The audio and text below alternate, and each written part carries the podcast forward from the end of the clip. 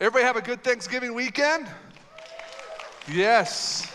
Yeah, that's such a loaded question because I know there's some of us in this room this morning that are like, yes, my family loved each other every minute.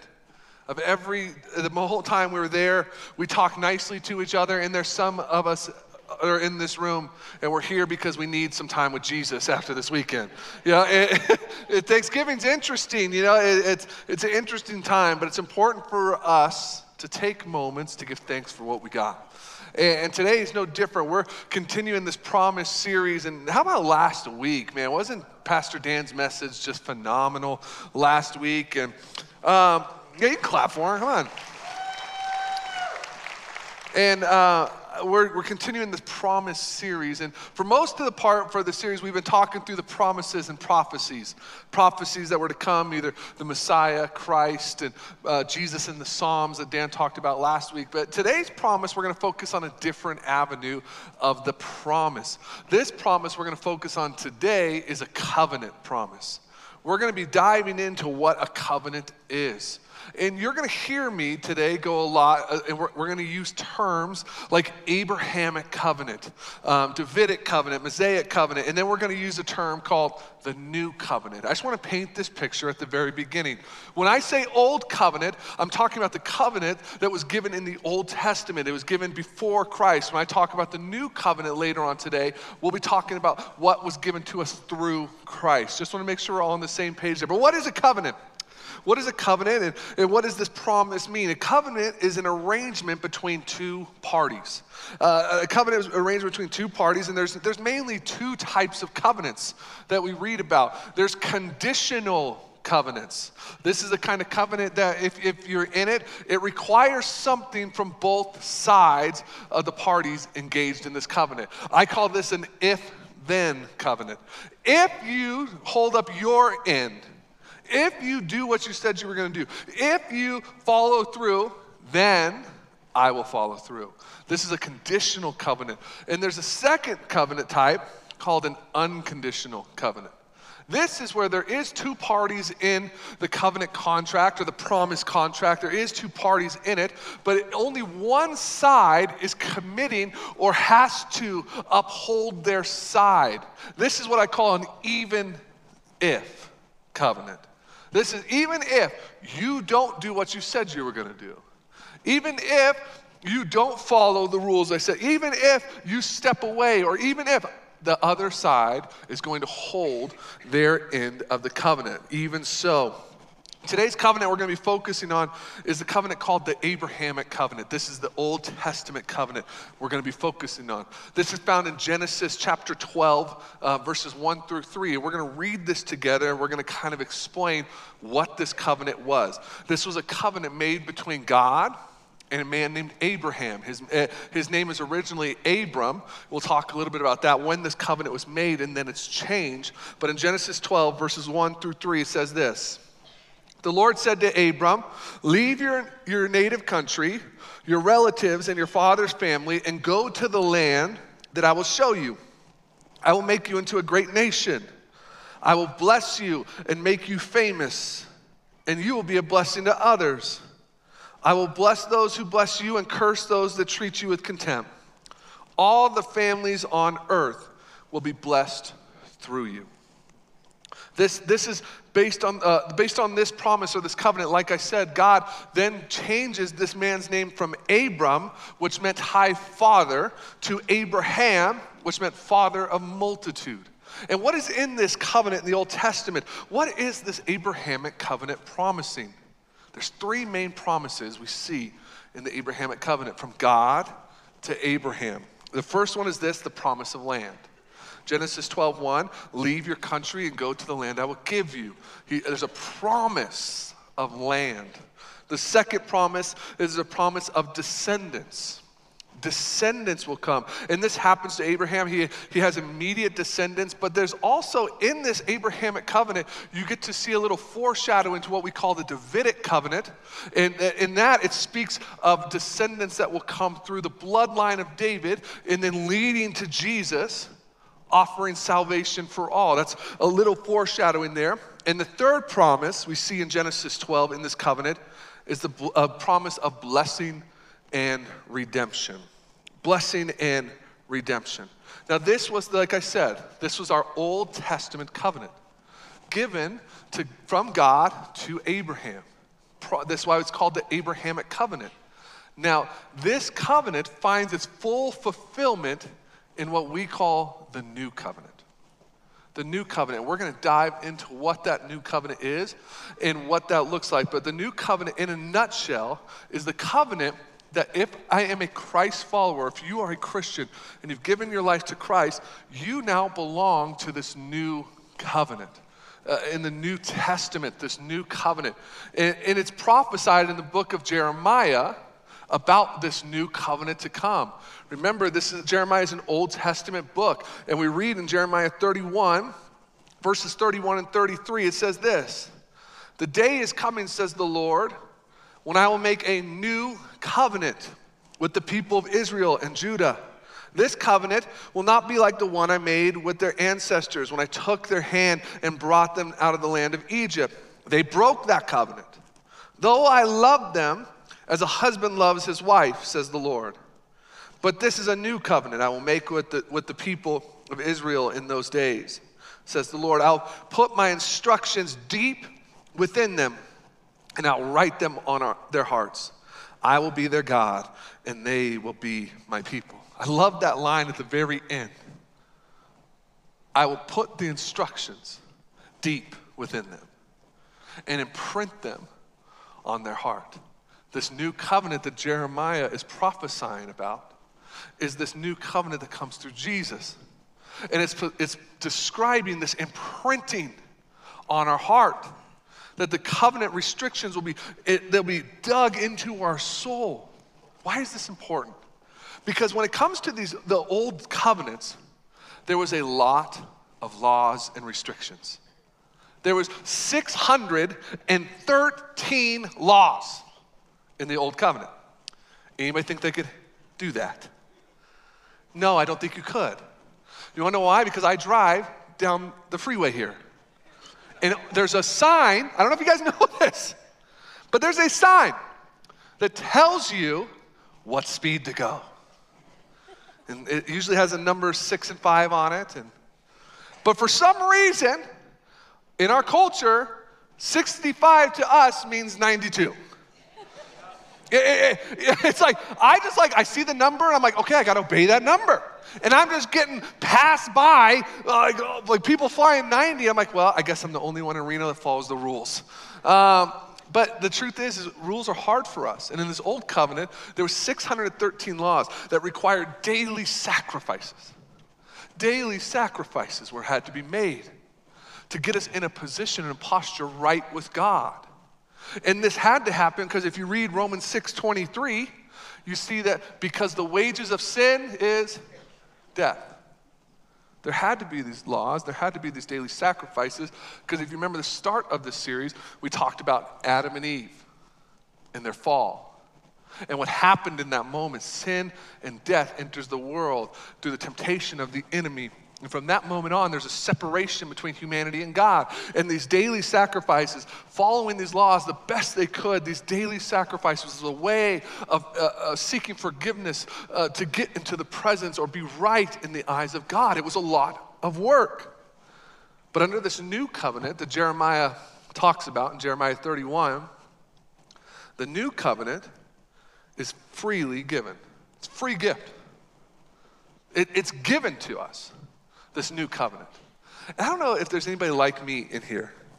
Maybe not, I don't know. But uh, sometimes when it comes to my relationship with Christ, I sometimes wish there was like a, a check system.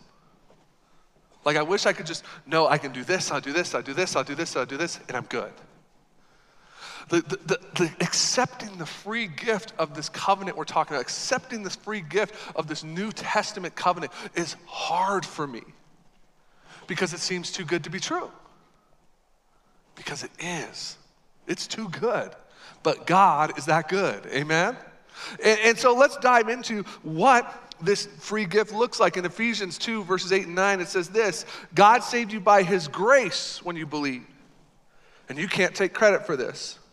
It was a gift from God, Salvation is not a reward for the good things we have done, so no one can boast in it. The salvation it's talking about is the salvation that is found in Christ, which is under the new covenant we're about to dive into. But what it's really saying here in Ephesians is that this was a gift given to you. That there's nothing, nothing you can do to work harder at, to, to strive more in, to try to do more that can make this not a free gift. You can't boast in this new covenant, only God can. That's the beauty of it. Because I know that there's some achievers in the room this morning that just want to achieve, achieve, achieve. See, and it's hard to just accept, accept, accept that this gift, this new covenant we're about to talk about, was a free gift.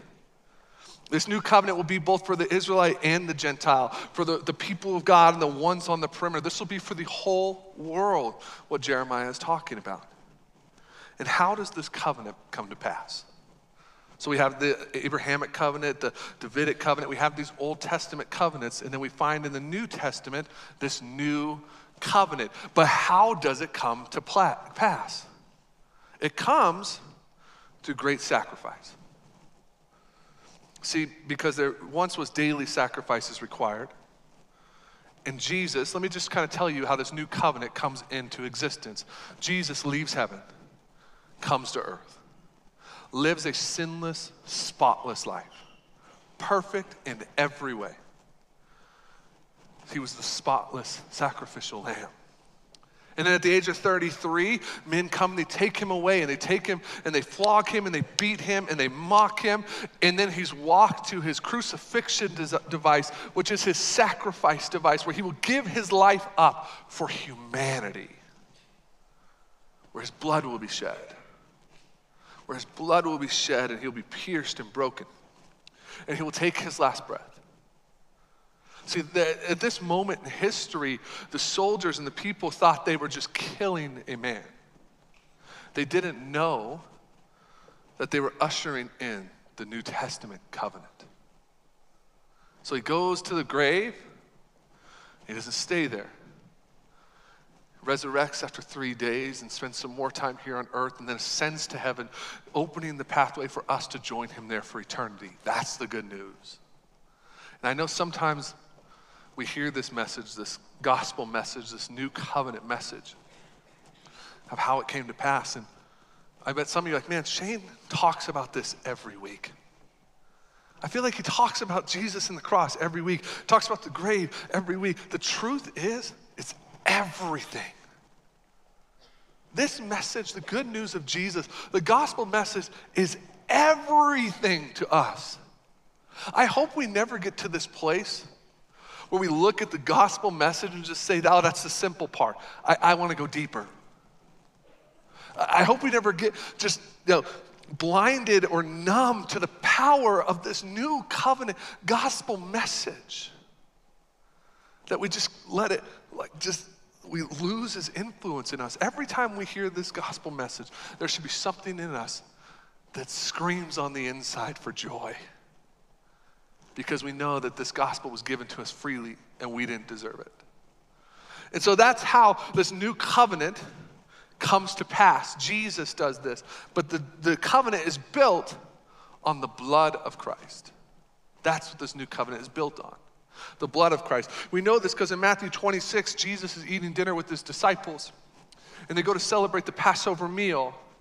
And Jesus says these words to him. He says, and just remember that this is right before Jesus is going to be crucified. That's on the timeline. It's right on the horizon. And Jesus says this in Matthew 26, verses 27 and 28. He took a cup of wine and gave thanks to God for it. He gave it to them and said, Each of you drink from it, for this is my blood, which confirms the covenant between God and his people. It's poured out as a sacrifice to forgive the sins of many. Jesus' blood is poured out as the sacrifice for us. So we are no longer held to these old covenant standards or this old covenant way of living. We are now under this new covenant. And how do we get into this new covenant, Shane? How, how do I get to that? It's pretty simple. To live in this new covenant, it comes in very simply submitting your life to Jesus Christ. Saying, Jesus, you are the ruler of my life.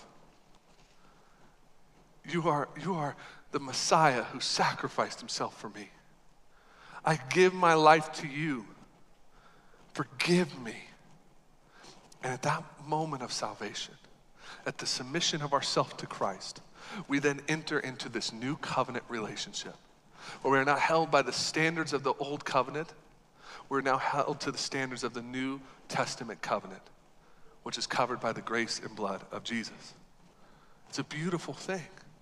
But then you ask yourself, okay, Shane, in the old covenant, in these old covenants we talk about, in these old promises, there was clear rules on how to live. How do I live now? How do I live my life in a new covenant relationship? How do, how do I go about my daily life? There's just a, two main points I want us to walk away with today. Number one, in how we live our life in a new covenant relationship, how we live. Number one, we walk in the Spirit. We walk in the Spirit. Galatians 5 16 and 17 says this. So I say, let the Holy Spirit guide your lives. Pause there. What's the Holy Spirit? With this new covenant, there's, there's this Holy Spirit that seals us at the moment of salvation, that lives in us, that guides us. That's the, the Holy Spirit that, that speaking of in Galatians. Then you won't be doing what your sinful nature craves. The sinful nature wants to do evil, which is the opposite of what the Spirit wants. And the Spirit gives us desires that are the opposite of what the sinful nature desires.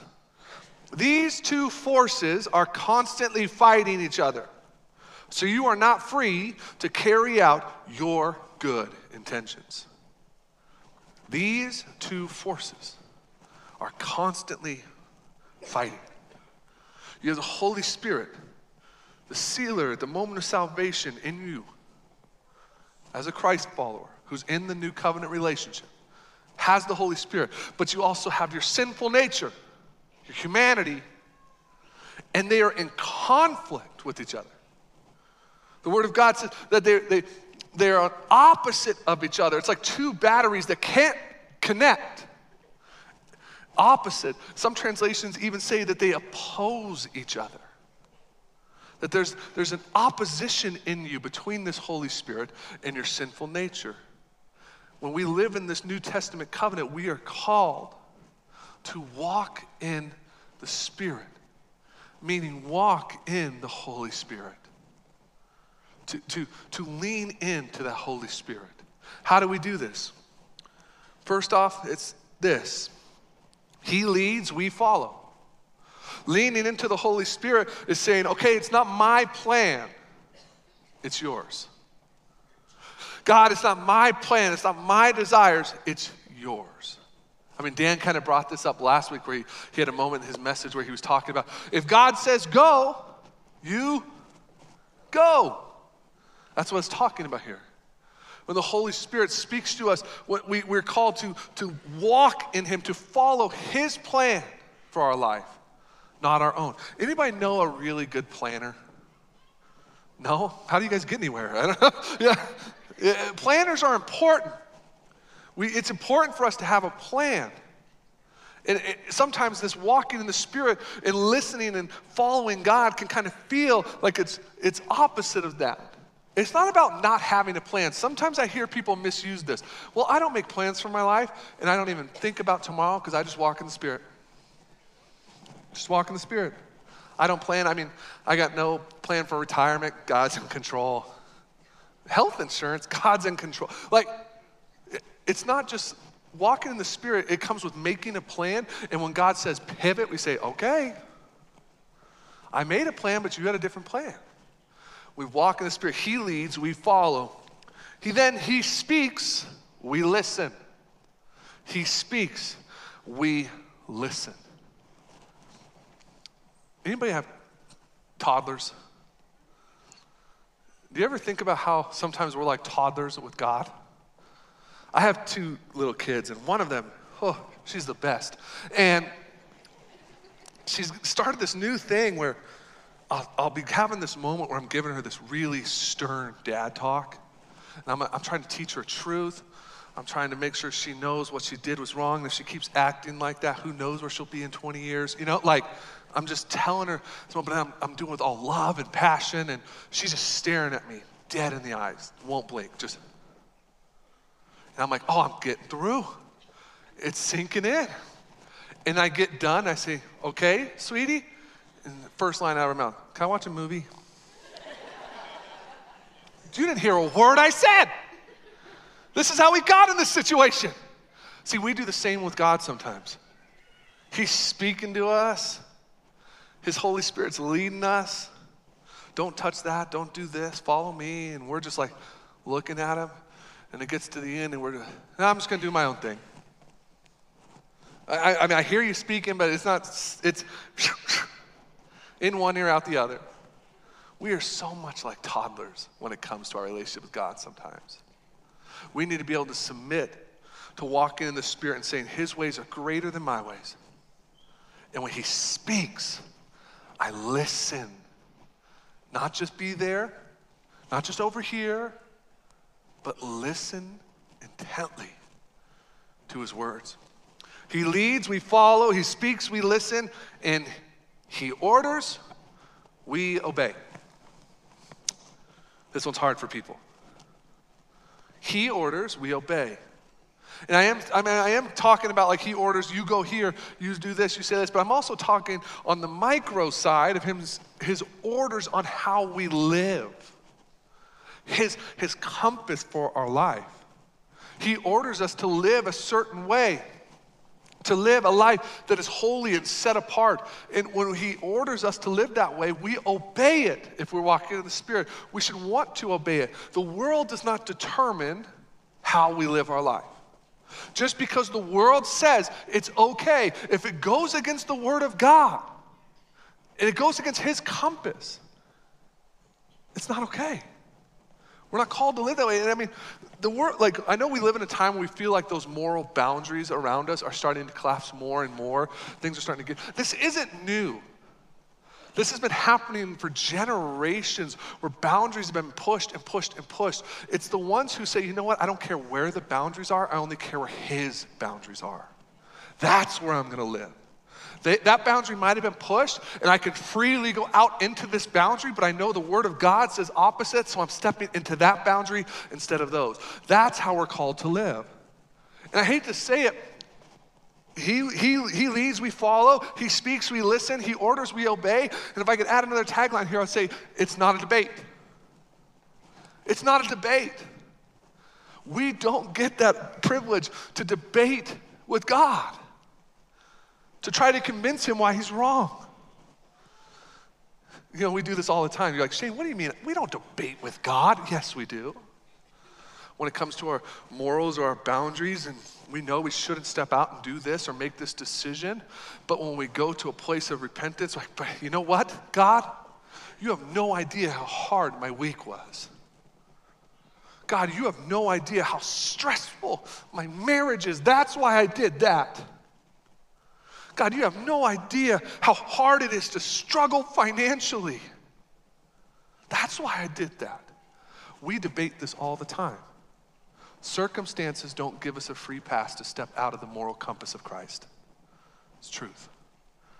So he does those. We follow, we walk in the Spirit. And number two, walking in this new covenant relationship is we're called to abide in him. Abide in him. John 15, verses 4 through 5 says this Remain in me, and I will remain in you. For a branch cannot produce fruit if it's severed from the vine. You cannot be fruitful unless you remain in me. Yes, I am the vine, God is speaking of himself. You are the branches. Those who remain in me and I in them will produce much fruit. For apart from me, you can do nothing. This abiding in him and this new covenant, this new promise relationship we live in Jesus. We walk in the Spirit and we abide in Him. We are connected to Him. If you have your Bibles, you know, circle that part up. Apart from me, you can do nothing. Nothing. Put a big circle around that. Because it's important for us to remember that we are called to abide in Him. Even though it feels like sometimes we, we try to separate or do our own thing. So, how do we abide in Him? First off, we prioritize our time. We prioritize time with Him. To abide, you have to be with. To abide, you have to be near, you have to be connected. So we prioritize our time. This one's always been interesting to me because I, I'm, I'm a people watcher. Anybody else like that? Like, I love to go on vacation and just be that weirdo who's like sitting in the restaurant and just watching people fight and stuff. It's my favorite thing. And I, I, watch people, but I also watch the church. I watch us. I watch how we live. And when it comes to the prioritization of our time, I ask myself this question for a group of people who are living in a new covenant relationship, that are thankful for the blood of Jesus Christ, for a gift that was freely given to them, that they, they did nothing to earn, that their sins were forgiven, they get to spend eternity in heaven. Why does God only get minutes of our day? Why, why, why, does he, why does he seem to just get the last bit? Why does he seem to get what we have left instead of what we first have?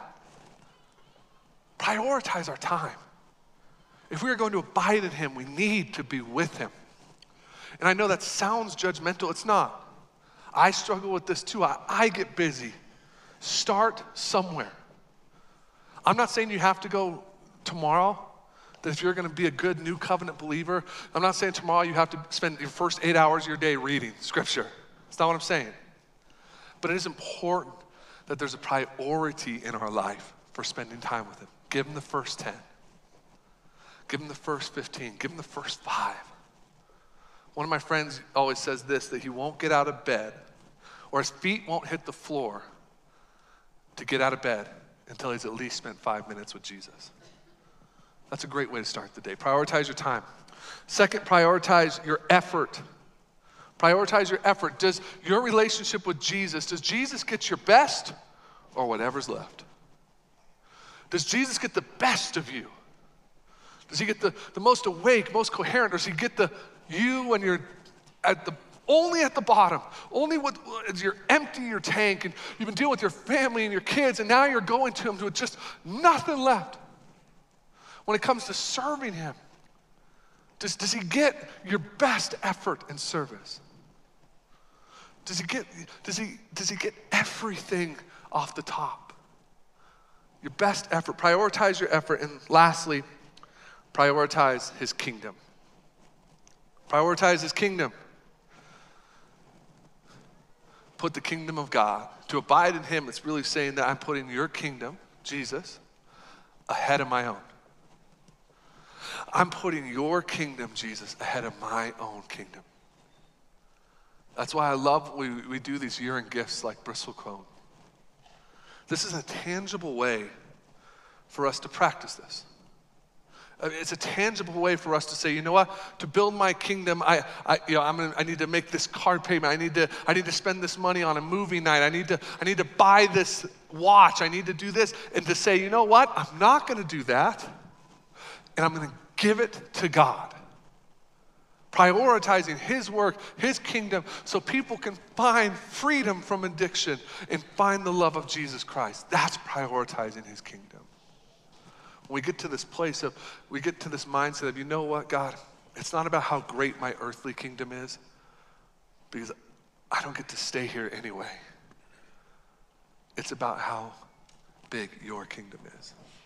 Sacrificing of our own desires and our own wants goes so much against the culture we live in. Goes so much against it. But that's what we're called to do to prioritize the kingdom of Jesus. And it's important for us to remember that this new covenant we're talking about, this salvation, this new covenant, this New Testament relationship that we have the opportunity to live in with Jesus was bought with a price. It was bought and paid for with the blood of Jesus Christ. And Grayson's going to help me here in just a minute. As I was preparing this message, I thought about this blood that was paid for me for this new covenant. I was reminded of a time I used to go to church with my grandma whenever we'd visit. She went to a small little church, probably like 10 people. And they used to sing these things called hymns.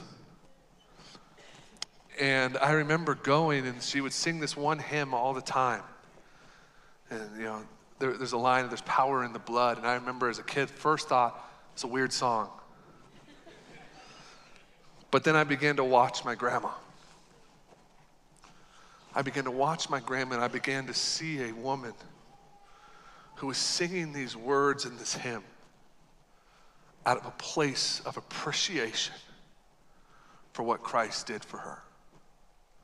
That her new covenant relationship, her freedom, her salvation was bought and paid for by the blood of Jesus Christ. And there was so much great power in that blood that it can make dead things rise. It can make imprisoned souls free. And as I watched her, I began to just appreciate how she sang this song. As you could see the joy of the Lord, the gratitude that she was, that she was in a new covenant relationship with Jesus. So I thought we would just take a moment to think about our life and our relationship with this new covenant and what the blood of Jesus means to us. And I challenge you as she begins to sing this hymn, just to take a moment and think about your life. Think about how much this new covenant means to you and how you should live out of it. Go ahead, Gray.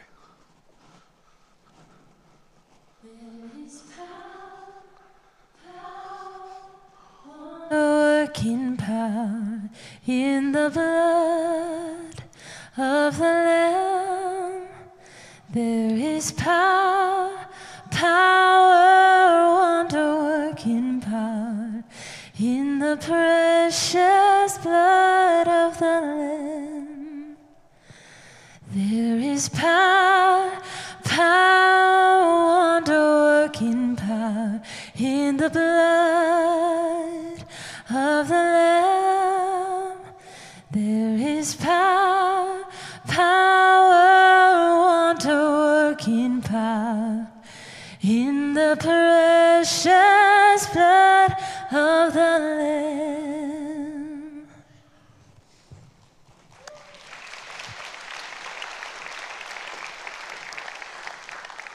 something we just need to remember that there's power in the blood of the Lamb. And this new covenant we live in was bought and paid with it. Amen? Let's pray together. Father God, we love you and we praise you.